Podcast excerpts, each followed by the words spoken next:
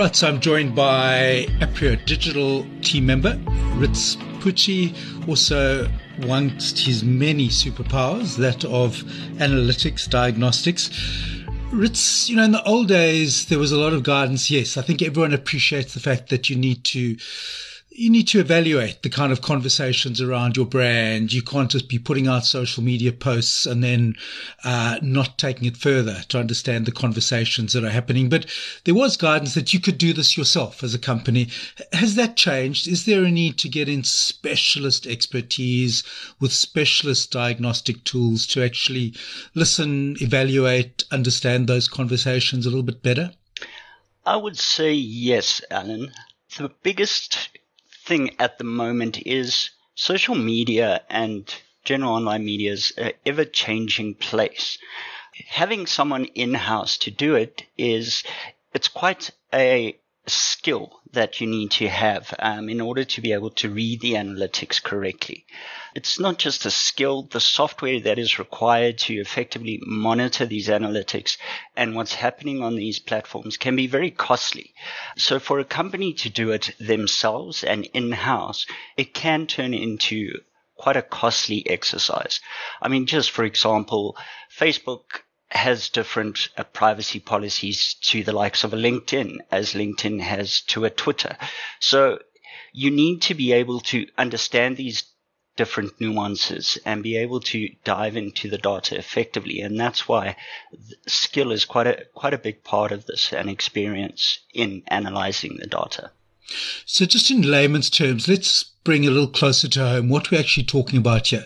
Typically, I mean, most progressive organizations would be part of their communications mix would be putting out social media posts. So this would be listening, understanding how the audiences are engaging with those posts. And then I suppose another set of diagnostics would be about the other kind of conversations, perhaps issues that are out there, how those stakeholders are talking about your company, where they might be perhaps upset, what kind of issues. Are those the two broad terrains? Responding, assessing how people are responding to your social media posts, and then just what the conversations are in general to avoid an issue becoming a crisis. Yes, that those would be two of the main sort of aspects of it. And some of the other points is is who exactly are you speaking to? What is that demographic? Where it be age, location, um, you know, occupation once again, that's, that can also be restricted in the platforms and their privacy policies. So understanding all of that and being able to unpack that data in an effective way is quite key and quite a key skill and requires key tools to do so. So let's drill down a little bit more into those analytical tools. What what are you? What are the biggest tools that Aprio Digital does have at its disposal?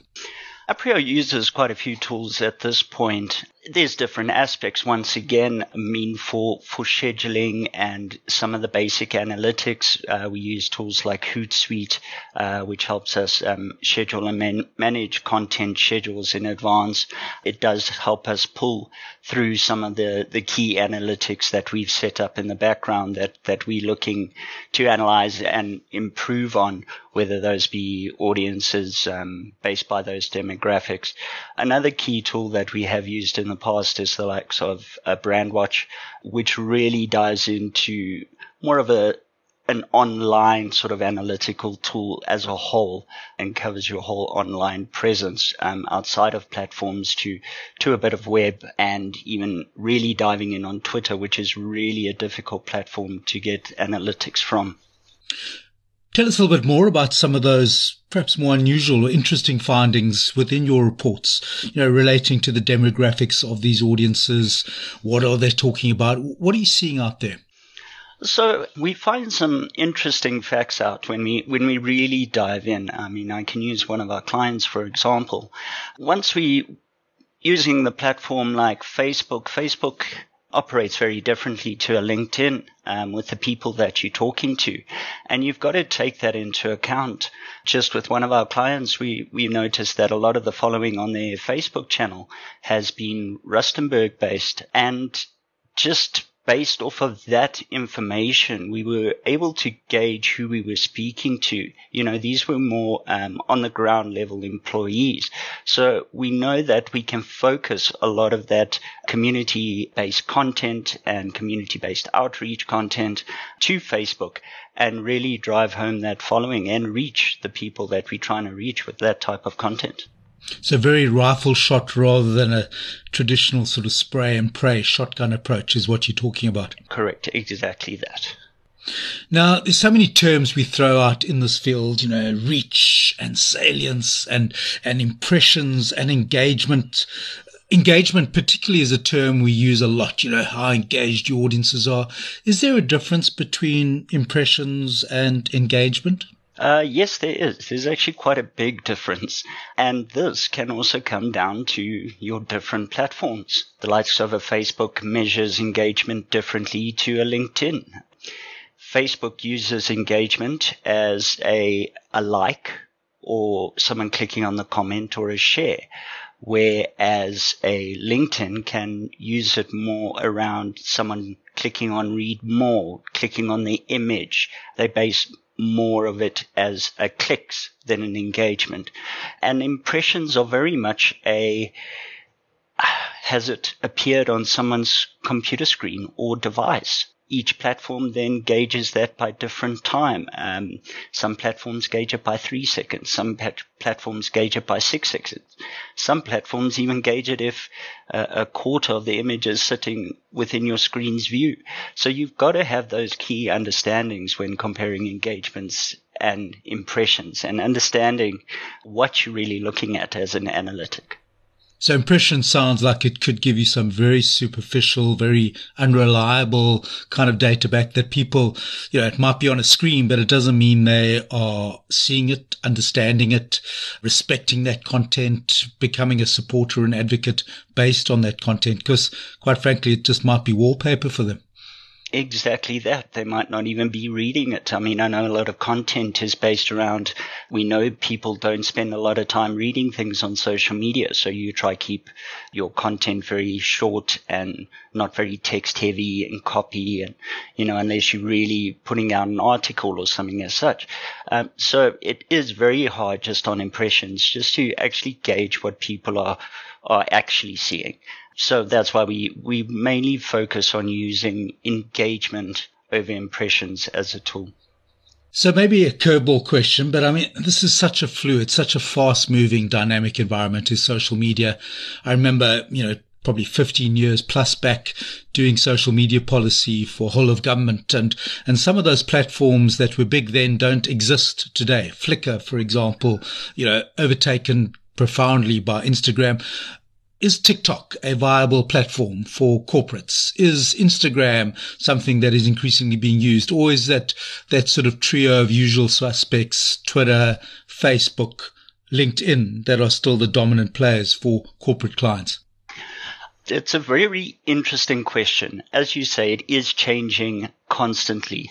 I've recently just gone through a report where we have seen a massive growth in TikTok and TikTok users and Instagram actually overtaking the likes of Twitter as um, most used platforms. Uh, you've still got Facebook that's right up at the top and LinkedIn, you know, is still holding strong, but the likes of a TikTok and an Instagram are really coming up as viable platforms to, to have a presence on at least at this point.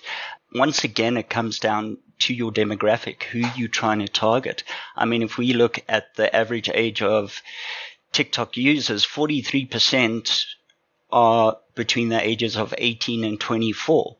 Is that your demographic? Are you trying to speak to more senior members? Are you trying to speak to more senior level position holders? You know, all of these factors come into play when you, when you're creating content, when you trying to see if you should be on these relevant platforms. Is it good to be posting regularly or is it good just to be, you know, showing a presence and being part of the conversation? So finally, just talk to us a little bit more in detail about what actually forms the content of the reports you give back to clients. What sort of valuable information, insights are they uh, equipped with once they get an Aprio digital social media report? Well, once we hand over the report, we we include a lot of the content that's been placed throughout the month. We dive into obviously the analytics of that content, how it's performed, um, you know, based on engagements and other analytics as such. But some of the biggest things we look at is, you know, across multiple platforms, if you're sharing the same content, does it mean that content is going to do as well on each platform? And the answer is no. The same piece of content won't perform the same on a different platform. For example, if you sending out your annual report and creating a piece of content around that based on your demographic and following that you have on these certain platforms, where do you think it's going to perform better? And we found in the past that, you know, if the demographic doesn't match on the likes of a Facebook and we post the annual report on Facebook and on LinkedIn, we find that LinkedIn is where that post performs. It comes down to your demographics once again and who is seeing your content. That's something you've always got to keep in mind is that you're not just putting content out there for the sake of it. You're putting it out there for a reason and you're trying to reach certain people, certain demographics and you need to tailor your content as such. And that's what our reports really unpack. And then we build strategies moving forward from this. So thanks, Ritz. Thanks for sharing your insights. And uh, certainly it sounds like this is something you should uh, get some specialists in to assist you with. Otherwise, you could be wasting time, money, resources, chasing the wrong platforms, the wrong content. Thanks for joining and sharing with us. Thank you very much. Thank you for listening to Aprio Voice, a podcast from the reputation, management, and strategic communications professionals at the Aprio Group. You've been listening to another production from Solid Gold Podcasts.